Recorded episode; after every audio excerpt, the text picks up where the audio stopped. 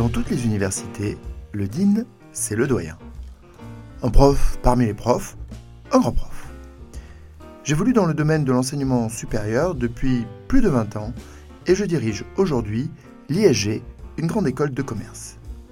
Et j'ai voulu permettre à tous, à vous, parents, étudiants, curieux, de mieux comprendre les coulisses et les enjeux de ce monde mystérieux qui est la vie après le lycée. Je suis Thierry Sebag et je vous souhaite la bienvenue dans Confidence de Dean, le podcast qui décrypte le monde de l'enseignement supérieur.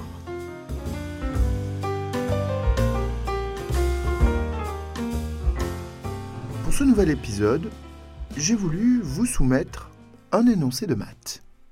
Prenez le nombre d'écoles, multiplié par le nombre d'étudiants, ajoutez-y un logarithme d'attention et demandez-vous comment tout cela peut vous permettre de faire quelque chose égal à 1, quelque chose d'unique, quelque chose qui sort du lot. Comment faire sortir du lot un étudiant parmi toutes ces écoles, parmi tous ces étudiants, parmi toute cette attention ou inattention que les profs, que les entreprises, que les universités partenaires observent. À 17 ans, on, a sa famille, on a des copains. On n'est plus tout à fait un nouveau-né, c'est vrai. Mais on n'est pas encore quelqu'un. Et c'est compliqué de sortir du lot. On a bien un état civil, mais il manque quelque chose. C'est assez étonnant. Il nous manque un nom. Quand on est en première année, dans un amphi où on est très nombreux, souvent, la concurrence est rude. Très rude. Dans cet amphi, dans ces amphis, certains sont très brillants. En maths, en sciences, en histoire. Ils ont des connaissances et du savoir. D'autres brillent par leur éloquence. Ah là là, l'éloquence, ça c'est le nouveau mot à la mode, on en fait même des concours. Et puis, certains savent se faire opérer, se faire apprécier, avoir des amis, être connus, des profs, des copains de classe. Et dans ce monde-là, c'est difficile de sortir du lot. C'est très difficile de sortir du lot. C'est difficile parce qu'il faut affronter ses propres peurs. C'est compliqué quand on a 17 ans d'affronter ses propres peurs, ses propres turpitudes, sa propre timidité. Elle est presque maladive chez certains et chez certaines.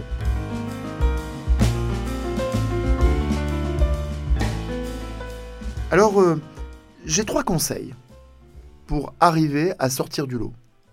Pas besoin d'être euh, super bon en maths, pas besoin d'être euh, éloquent, et pas besoin non plus euh, de faire show-off et de savoir se faire apprécier de tous et d'être l'ami de tous. Non, non, non, pas besoin. Premier conseil, premier conseil, afficher présent, tout simplement. Afficher présence, ça demande de faire remarquer sa présence. Afficher présence, c'est savoir prendre la parole. Afficher présence, c'est savoir donner un avis, son avis, le motiver. En toute humilité, sans vouloir tout déranger, mais simplement en disant Ah, moi je pense que, vous savez. En n'ayant pas peur de lever le doigt en disant euh, Je pense que. Et puis, se montrer curieux. Bref, savoir répondre présent.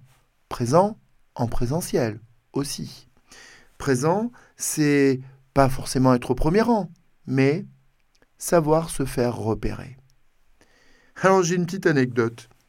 Quand j'étais étudiant, mon prof de théorie monétaire lance un appel à candidature pour partir euh, en Italie, présenter un article que l'on devait écrire. J'ai été sélectionné. J'ai été sélectionné. Tous mes copains de promo, on était euh, 450 en troisième année. Tous mes copains de promo m'ont dit Mais Thierry, comment t'as fait pour être sélectionné? Moi, j'ai fanfaronné. En vrai, j'étais le seul à avoir envoyé un papier. On me l'a dit après. C'est dingue, mais sur les 450, il y en a un qui a envoyé un papier. C'était moi. Alors j'ai été pris. Il n'y avait, pas de, avait pas de mal, hein? J'étais le seul à avoir répondu présent. Premier conseil, répondez présent.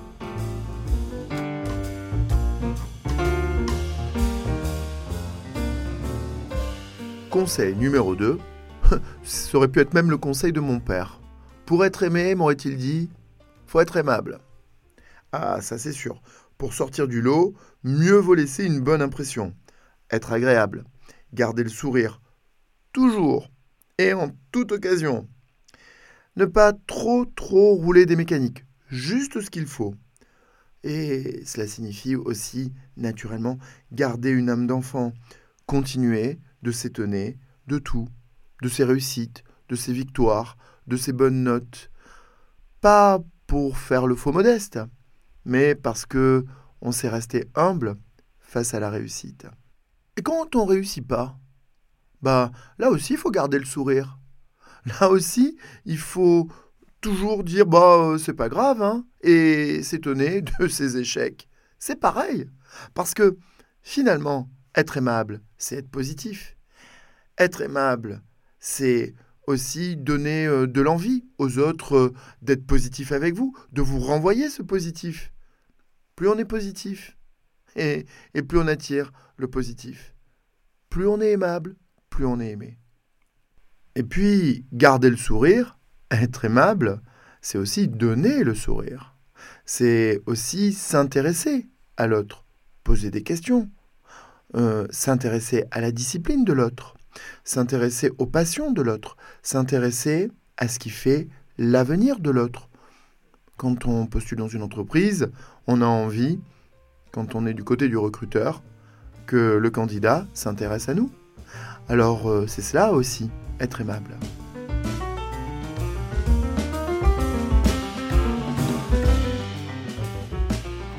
Conseil numéro 3, comme dans la pub, faites du bruit sur les réseaux sociaux, tout d'abord, mais aussi sur un réseau pro, LinkedIn. Aujourd'hui, tout le monde y est. Se construire sa marque, c'est extrêmement important, sa marque personnelle. Et quand on me dit comment est-ce qu'on sort du lot, simple, on se rend visible. Ou là où tout le monde se trouve. Alors, euh, on aurait été il y a deux siècles en arrière, et je vous aurais dit, mettez-vous sur la place du village. Elle est où la place du village? Eh bien aujourd'hui, elle sur les réseaux sociaux. Que ce soit Twitter, que ce soit LinkedIn, que ce soit Instagram. Mettez-vous là, faites du bruit, montrez-vous, parlez, communiquez, discutez, échangez. Et puis, faites du bruit aussi en vous intéressant à d'autres.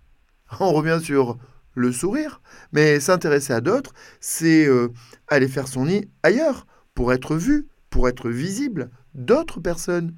Aller dans des groupes, réseauter, networker, rencontrer d'autres personnes, poser leur des questions, leur métier, leurs entreprises, leurs projets, leurs défis. Tout cela, c'est faire du bruit. Bien entendu, ça n'est pas simple de faire du bruit. Et, et on a toujours ce petit côté de trac où on se dit Oh là là, j'ai que 17 ans, j'ai que 18 ans. C'est compliqué quand même, parfois, d'aller taper sur l'épaule d'un directeur général ou d'un président directeur général en lui disant Eh, moi je pense que. Et alors, je vais vous raconter une petite anecdote. Pas plus tard qu'il y a trois jours, grosse soirée, beaucoup d'alumni présents à cette soirée, des diplômés de l'école, et tous les étudiants postent une photo et quelques lignes sur cette soirée, sur les réseaux sociaux et naturellement sur LinkedIn, qui est un réseau Et je vois qui like et qui commente le poste d'une de mes étudiantes. Elle a 18 ans. Elle est en première année. C'est le PDG d'une très grande entreprise de services de livraison de fleurs à domicile. Et je lui dis Inès, vous avez vu qui a liké et commenté votre, euh, votre poste? Elle me dit non. Ah, je dis bah, feriez bien de voir. C'est quand même pas mal. Facile après, la recherche de stage. Facile après, de sortir du lot.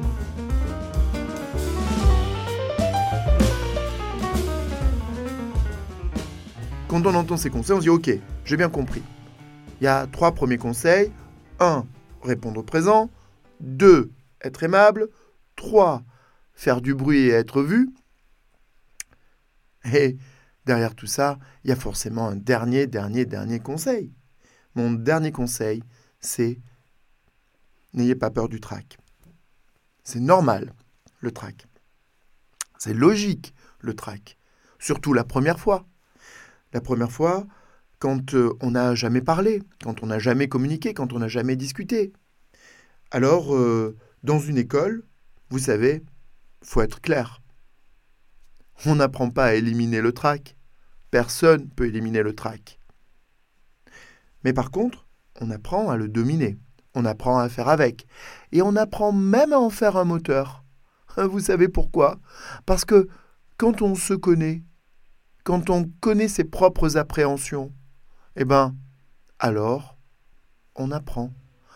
Et alors, on apprend par cœur, on apprend à avoir des automatismes, on apprend à ce que ça vienne naturellement. À la fin, c'est comme quand on est sur un tatami. Vous avez des réflexes et ça vient tout seul. Facile de sortir du lot.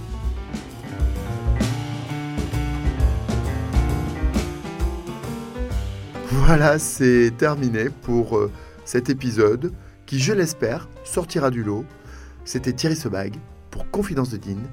Vous voulez plus de confidences Retrouvez-moi sur LinkedIn.